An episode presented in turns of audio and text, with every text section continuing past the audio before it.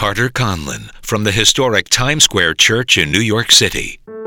We are ambassadors of this incredible kingdom of forgiveness, and we are completely unjustified to hold on to old grievances no matter what was done to us. Because surely nothing worse than that which was done to Christ has been done to you or me.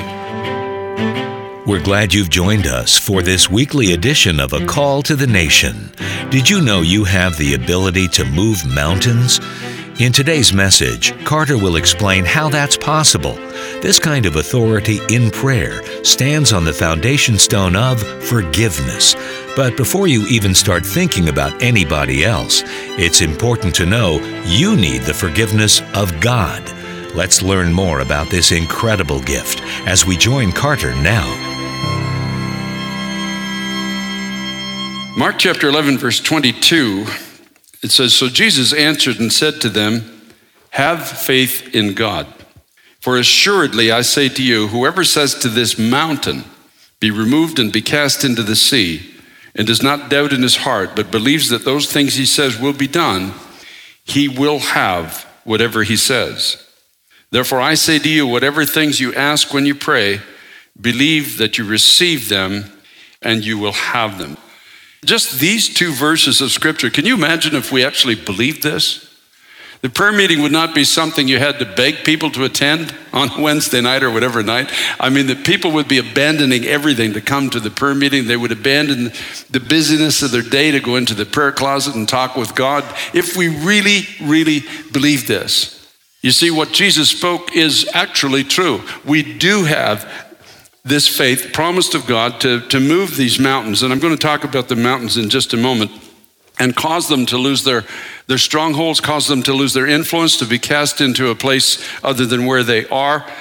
And this incredible promise whatever things you ask when you pray, believe that you receive them and you will have them. Now, that's in the context of James chapter 4 and verse 3. Remember, James the apostle, who said, You ask and you receive not because you ask amiss, that you may consume it upon your lust. So, in other words, if, if we're asking for something just because we want to consume it upon ourselves, that's a, an asking amiss, and we may not receive what we ask for. But when our, our motivation is the advancement of the kingdom of God, when our motivation is to live a life that's going to bring glory to his name and, and perhaps live in a way that, that we can be of some effect in pushing back the darkness that is trying to swallow the lives of our families and our friends and so many around us, then whatever we ask for, we shall receive. Isn't that amazing?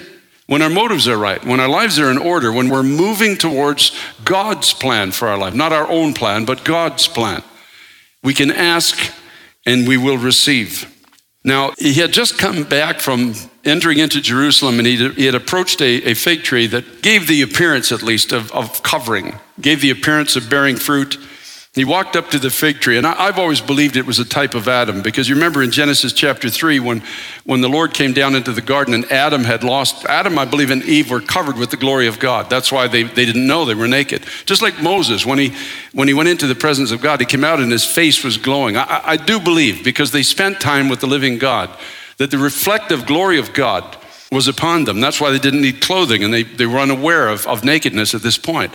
But when they sinned against God, when they, when they bit into the theology that they could be godly without God, they suddenly lost the glory of God and they became aware of their nakedness, their bankruptcy. And so what did they do? They went to the, the fig tree, which is, has kind of a broad, flat green leaf, and they made skirts, probably hats, and they exchanged the glory of God for fig leaves. Can you just imagine that? How ridiculous Adam must have looked. Like he must have looked like he had a lampshade on his head and he had a grass skirt with fig leaves to cover himself. And he exchanged the glory of God for this ridiculous costume.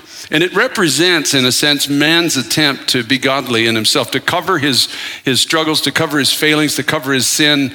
And ultimately, it represents the, the, the belief that we can be godly without God, because that was the theological fruit that Adam and Eve actually bit into, that they could become judges, know, as God is, knowing the good, and, in other words, creating their own good and creating their own evil. And the scripture says that Jesus was coming out of Bethany and going back up into Jerusalem, and he was hungry. And, and I, I honestly believe he was hungry for that the fellowship not with Adam, but all of Adam's descendants. He, he was hungry. He saw you into the future. He saw me, and there was a, hunger in the heart of God. Now, I know that God is complete in himself. That's not even debatable. He doesn't need anything. He's God. He's, he's fully complete just in being God. But he can also allow himself to have a need. In other words, like for example, God can't forget anything, but he said through the prophet Isaiah, I will remember your sins no more. In other words, God says, I will cause myself to forget your sins. Isn't that amazing? Although he's not capable of forgetting, he can cause himself to forget.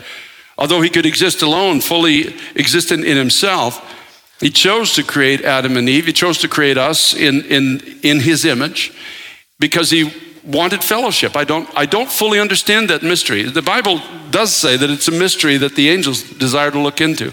With all of the perfection in heaven, with all the created beings around him, moving in unison with his will, worshiping him, not needing to be redeemed, yet his affection is on us. And the angels see that and they, they, they don't fully understand it. We, we must look so incredibly flawed. And, yet, in, in the midst of it, the, the heart and affection of God is upon us. He's on his way to the final mission that his father had sent him to, to bring us back, and he's, he's hungry for that fellowship. When he would come down in the garden and he would bring animals to Adam and say, Adam, what are we going to call this? I don't fully get that. God knew what they were, but yet he let Adam name them. And the scripture says what Adam called them, they're still called that today and he was hungry.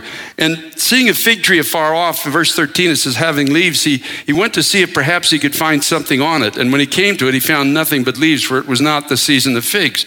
Now, the, the writer is writing from the perspective of, of, of either himself or somebody else, just observing Jesus doing this, assuming that he's, he's physically hungry, assuming that he's coming to the tree, and the omniscient, that means the all knowing God, doesn't know if there's any fruit on this tree. I want to suggest that this is just an observation of his behavior, but he knew there was nothing on this tree. It was not even the season of figs. And so the Son of God, with all of his power, comes to this fig tree, and, and when he sees there's nothing on it, he, he curses it in a sense and says, Let no one ever eat fruit from you again. And his disciples heard it. Now, if, if we take this at face value, it makes the Son of God look exceedingly petty. In other words, he's approaching a tree. It's not the season for fruit. He finds nothing on it and then he curses it. It's just a vain display of power, in a sense, unless he's teaching us something in this. I believe, honestly, he's looking at this, this faux covering as it is, that humanity has tried to place upon themselves to, in, in, in, the, in the sheer force of human will to get, to get back into relationship with God and to be godly by human effort. And it, it has its coverings. You remember in, in Jerusalem, the, the Pharisees had these, these fine coverings and the, these wonderful garments that they had concocted for themselves. But on close examination, there was no fruit. It was all just a covering. And when you got close, you found envy, you found pride, you found dead men's bones behind incredibly uh, whitewashed exteriors. And so he said, No one eat fruit from you ever again. And in the morning, when they passed by, verse 20, it says, They saw the fig tree dried up from the roots. And Peter, remembering, said to him, Rabbi, look, the fig tree which you cursed has withered away. And this is when he speaks to them Have faith in God. For assuredly I say to you, whoever says to this mountain, now the only mountain in the area is Jerusalem. Now, the fig tree is, is kind of emblematic of the whole system of religion that's represented by Jerusalem of that time. The system that had covered itself in its own religious fig, fig leaves, as it is. This, this, this mountain of deception. It's not just the, it's not just the deception of the, the, the one fig tree, but it's the whole system that offered a deceptive relationship with God. It was just a, an exterior covering that had no real reality to it, and it was absolutely incapable of bearing the fruit that only God can bear in a person's life. Praise be to God. So he says, You can not only say this to the fig tree, but to the mountain. Not only, not only pray for anything deceptive in your own life, anything that is offering covering that is, is, is not real. You see, we have power to say, God, this thing must be taken away from my life. Don't let this thing deceive me any longer. Yes. Don't let this, this substance that's falsely offering me comfort, don't let it deceive me anymore. I have the power now to stand against this thing, not just in my own personal life, but in the lives of my family members. You know, we, we, see family members that are falling into certain patterns of even religion that doesn't really offer a covering. And we can we have the power to stand and say, let no one eat fruit from you ever again. Our friends all around us that, that are falling into traps of, of, of addiction or whatever their, their behaviors are, we have power, we have authority to stand against these things and say, lose your ability to deceive them. Did you ever know you could pray like that? You could pray for somebody that's fallen into a trap and you say, In the name of Jesus, I stand against this deception. And, and let my brother, let my sister, let my friend no longer eat, no longer eat from this tree of deception any longer. And then he takes it even farther. He says, not just the tree, but the mountain. It's, it's a type of you and I coming here and looking out on these prayer tablets at the mountain of despair that's all around us, the, the mountains of deception that have entrapped people, the, the mountains of failed marriages where one of the partners has somehow fallen into the lie of believing that, that somebody else other than my marriage partner is going to satisfy the desire of my life or the desire of my heart. This is a mountain that's in our society today. And Jesus said, not just the fig tree but the mountain. The mountain, of course, was Jerusalem that he was pointing at. And you and I know that in AD 70, the mountain was removed and cast into the sea all over the world. And we know that. And so he wasn't just speaking something idly. He said, There's going to be a victory on the cross, and I'm imparting this victory to you. And I'm telling you, if you have faith in God, you can speak to this deception. You can have authority in your prayers. You can stand against the darkness. If we don't believe this, I think we're a people to be pitied in our generation. I happen to believe that these are the words of the Son of God who cannot lie. He does not exaggerate. He doesn't put a carrot on a stick in front of us that we can never attain. We can, it's always a foot in front of it, us. We can't reach it. No, it is truth. It is absolute truth that not just to the fig trees of deception, these fruitless coverings that, that are sent to deceive, but the whole mountain. And we're living in a, in a generation where there, there is a mountain of deception in this generation. People are looking everywhere but to God, trying to be God in their own strength, trying to establish rules of good and evil and right and wrong apart from God, trying to be virtuous without the virtuous one abiding in their inward parts. And Jesus said, you, I, I'm going to give you the power, if you have faith in God, to say to the mountain, be removed and be cast into the sea. However, this kind of authority in prayer stands on the foundation stone of forgiveness. Listen to this. He said, Therefore, I say to you, whatever things you ask in prayer when you pray, believe that you receive them and you will have them. And, verse 25, and whenever you stand praying, if you have anything against anyone, forgive him, that your Father in heaven may also forgive your trespasses. But if you do not forgive, neither will your Father in heaven forgive your trespasses. You know, we, we ask ourselves, how important is it's funny, like he this incredible promise of, of cursing fig trees and moving mountains, and then he just puts it all on the cornerstone of forgiveness. Because we are ambassadors of a kingdom that is all about forgiveness. Father, forgive them as he's being, he was beaten, he was betrayed, he was lied about, he was spit on, he was mocked, he was crucified, and yet in the midst of all his pain, he says, Father, forgive them. They don't know what they do. This is a kingdom of forgiveness that you and I have been invited into as ambassadors. And so he puts the, this power to pray on this cornerstone of forgiveness. It's an amazing thing when you, you begin to realize it. You know, in Matthew chapter 18, you know, Peter came to the Lord Jesus Christ and he said to him, Lord, how often shall I, my brother sin against me and I forgive him? Up to seven times? Now, Peter was a fisherman. He was a tough fisherman. I have no doubt about it. I, I have no doubt he had a bad temper. I have no doubt if you crossed him once, you might get away with it. If you crossed him twice, your teeth were, you're eating your supper with your gums that night. I have no doubt about it. And so he, he kind of he wants to please the Lord. He wants to appear spiritual. And so he says, How often shall I forgive my brother? And he's, he's, he's concocting this, this thing in his heart seven times. I mean, that's to Peter, that's way beyond reasonable. That's only God can do that. Seven times. I mean, he just thinks nobody'd ever get away with, with uh, playing games with me seven times. And Jesus said to him, I, I do not say to you up to seven times, but up to 70 times seven. He's, he's probably doing the math at this point. That's 490 times. It's impossible with man. It's only possible with God. And he goes on to say, Therefore, the kingdom of heaven is like a certain king who wanted to settle accounts with his servants. When he had begun to settle accounts, one was brought to him who owed him 10,000 talents. But as he was not able to pay, his master commanded that he be sold, and his wife and his children, and all that he had, and that the payment be made. And the servant therefore fell down before him, saying, Master, have patience with me, and I will pay you all. Then the master of that servant was moved with compassion, released him, and forgave him the debt. But that servant went out and found one of his fellow servants who owed him a hundred denarii. In other words, what anybody owes us in comparison to what we owed God is so insignificant, it's almost not worth writing it down. But he laid hands on him and took him by the throat, saying, Pay me what you owe.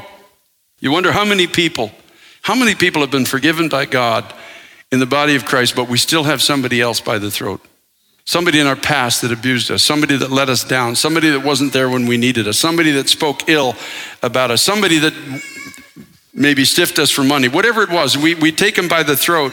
Even though we've been forgiven such an incredible debt, we are refusing to forgive those who have hurt us. Pay me what you owe.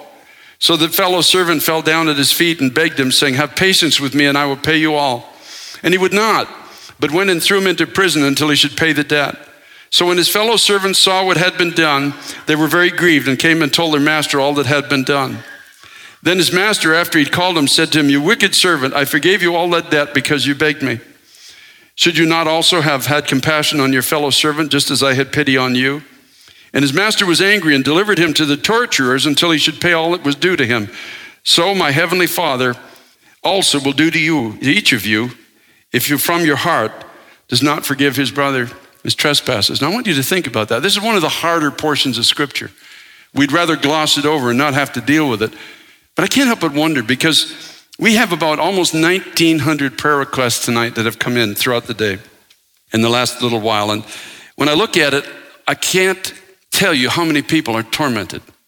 And you can't help but wonder is there unforgiveness in the background? Is there somebody they have, they've come for forgiveness to God? Because a lot of these people claim to be Christians, but they're refusing to forgive somebody else along the way. And Jesus did say, if you're forgiven a great debt, but you refuse to forgive somebody who has wronged you, the end result is that you're delivered to torment. I think of all the, all the people in marriages that are, are looking outside the relationship, and, and half the times there's, there are problems in the past before even coming into the marriage. There's unforgiveness there somewhere, and they've, they've refused to let it go. Now, I'm not suggesting that forgiveness uh, implies that what the person did to you was right. It's just a law in the kingdom of God. We, we are built on this foundation of forgiveness. Forgiveness is a command, trust is earned. You don't have to trust somebody because you've forgiven them, but you have to forgive them. That's a command of God. When years and years ago, I was, I was transferred into the public relations department in the police uh, uh force where I worked. And in the, in the public relations department, there was a man called Tom. He was about 35 years of age at the time, and he had a fatal disease. It was only a matter of time, and he was going to lose his life, and there was no cure for what he had. And he had been transferred in just to answer the phone in the office until he was incapacitated. And then at, uh, at a certain point, then he would have to go on uh, disability, and then he was going to die. And his prognosis was not very good. He only really had a few years left to live. I got to know Tom, and, and one day I'm passing through the office, and he said, uh, Carter, he said, I, I just see something, and I hear something in you, and I'm not quite sure what it is. W- what is it that I'm seeing? I was able to share with him my testimony. I was able to share the gospel of Jesus Christ, and, and in the office that day, I led him to Christ as his Lord and Savior. And we rejoiced together, and it was just an awesome moment. And, and then oh, it was only a few weeks later, Tom came in the office one day. He says, Man, you're not going to believe this. You're not going to believe this. He's just beside himself. I've been to the doctor and my disease is gone. It's absolutely gone. There's no trace of it. And the doctor said, a secular doctor said to me, Tom, you have had a miracle. He said, This disease you have does not go away on its own. There is no known treatment for it. It is gone. There's not a trace of it in your body. You are cured, you are healed. And he said, Tom, I have no explanation for what has happened to you, but I'm telling you, you've had a miracle. A secular doctor told Tom he'd had a miracle. And you know, the funny thing is, we never prayed for his healing. Matter of fact, it never even occurred to me at that point to pray for his healing. We, I talked to him about Christ. I, I, he opened his heart. He received the forgiveness of God. And I said, Tom, how, how do you think the healing? We were just talking one day. I said, How do you think the healing in your, in your life happened? Now, this is a brand new Christian. He doesn't have a whole lot of theology in his life, but here's what he told me. He said, Carter, when I was a boy, my father was an evil man. My father would stand me in a bathtub of ice cold water, take his belt off, and beat me on the back and on my legs and on my buttocks until welts broke out on my body. I hated that man. And he said, I, I lived to see him die in agony. His father was still alive. And he said, I just lived to see him on his deathbed so that I could walk in and just point my finger and gloat at him and saying, You're finally getting what you deserve. And he said, The interesting thing is, when I opened my heart and gave my life to Jesus, I went home one night and I said, God, if you have forgiven me after all I have done, I no longer have the right to hold this grievance against my father. And he said the words, I forgive my father. And he told me, he said, when the bitterness left my life, the disease went with it. That's, that's Tom's story. And he had a miracle healing to back up his testimony. So, how important is forgiveness? And why, why would Jesus set this, this mountain moving miracle power on this foundation of forgiveness? You see, the, the, the reasons are, are fairly obvious. We are ambassadors of this incredible kingdom of forgiveness, and we are completely unjustified to hold on to old grievances no matter what was done to us. Because surely nothing worse than that which was done to Christ has been done to you or me. We've all had people who have let us down. We've all had things that have been said. We've all had people who weren't there when we needed them. I get all of that. But if we have received the forgiveness of Christ, and we are willing to let go the debts, the throats of others that owe us something, even if they owe, we feel at least they owe us an apology, if nothing else. God says, No, take your hands off their neck and let them go. And the promise that I make to you is that I'm going to give you faith to, to see people around you set free. I'm going to give you faith to make a difference in your society. I'm going to, I'm going to move you into something of, of, of my spirit in my life that can only come from the presence of God inside of your life. And so you ask me now the question who should I forgive first? Well, before you even start thinking about anybody else, it's so important that you receive the forgiveness of God. As we always say at Times Square Church, it's as e- easy as ABC. Just admit that you're a sinner and you need a Savior. Don't make it difficult. Say, God, I, I can't save myself. I'm done with the false coverings in my own life. I'm done trying to be good in my own strength because I can't. And so, Lord, I recognize that you went to a cross and paid the price for my sin. And so that I invite you into my life to be my, my Lord and my Savior. Believe that God sent his Son to die on the cross to take your place. The punishment you deserve, Jesus Christ took that punishment. Don't make it complicated. You were guilty. An innocent man took your place, suffered the punishment of, of the separation from God that you deserved and I deserved. And he did it because he loves you. He did it because he, had, he was hungry for fellowship with you. Remember, Jesus approached the tree because he was hungry. He was hungry to have a living relationship with you. That's why he came to this world, not to condemn you, he came to get you. He came to pay the price so you could be restored to God and begin to confess with your mouth Jesus Christ as your Lord and your Savior. Firstly, you need to receive the forgiveness of God.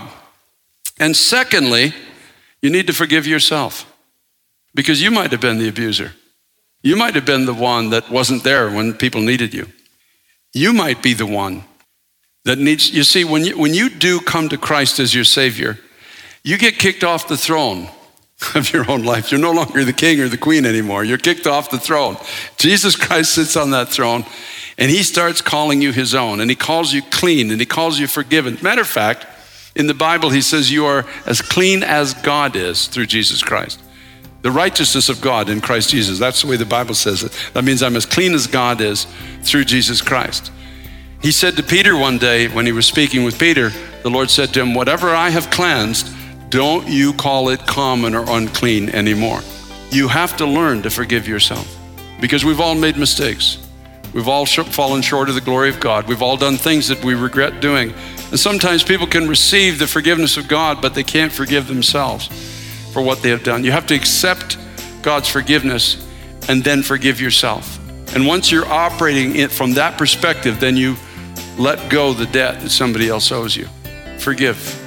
And sometimes you have to trust God to forgive. You have to ask Him for the strength because we just can't do it in our own strength. Just let it go. Let it go.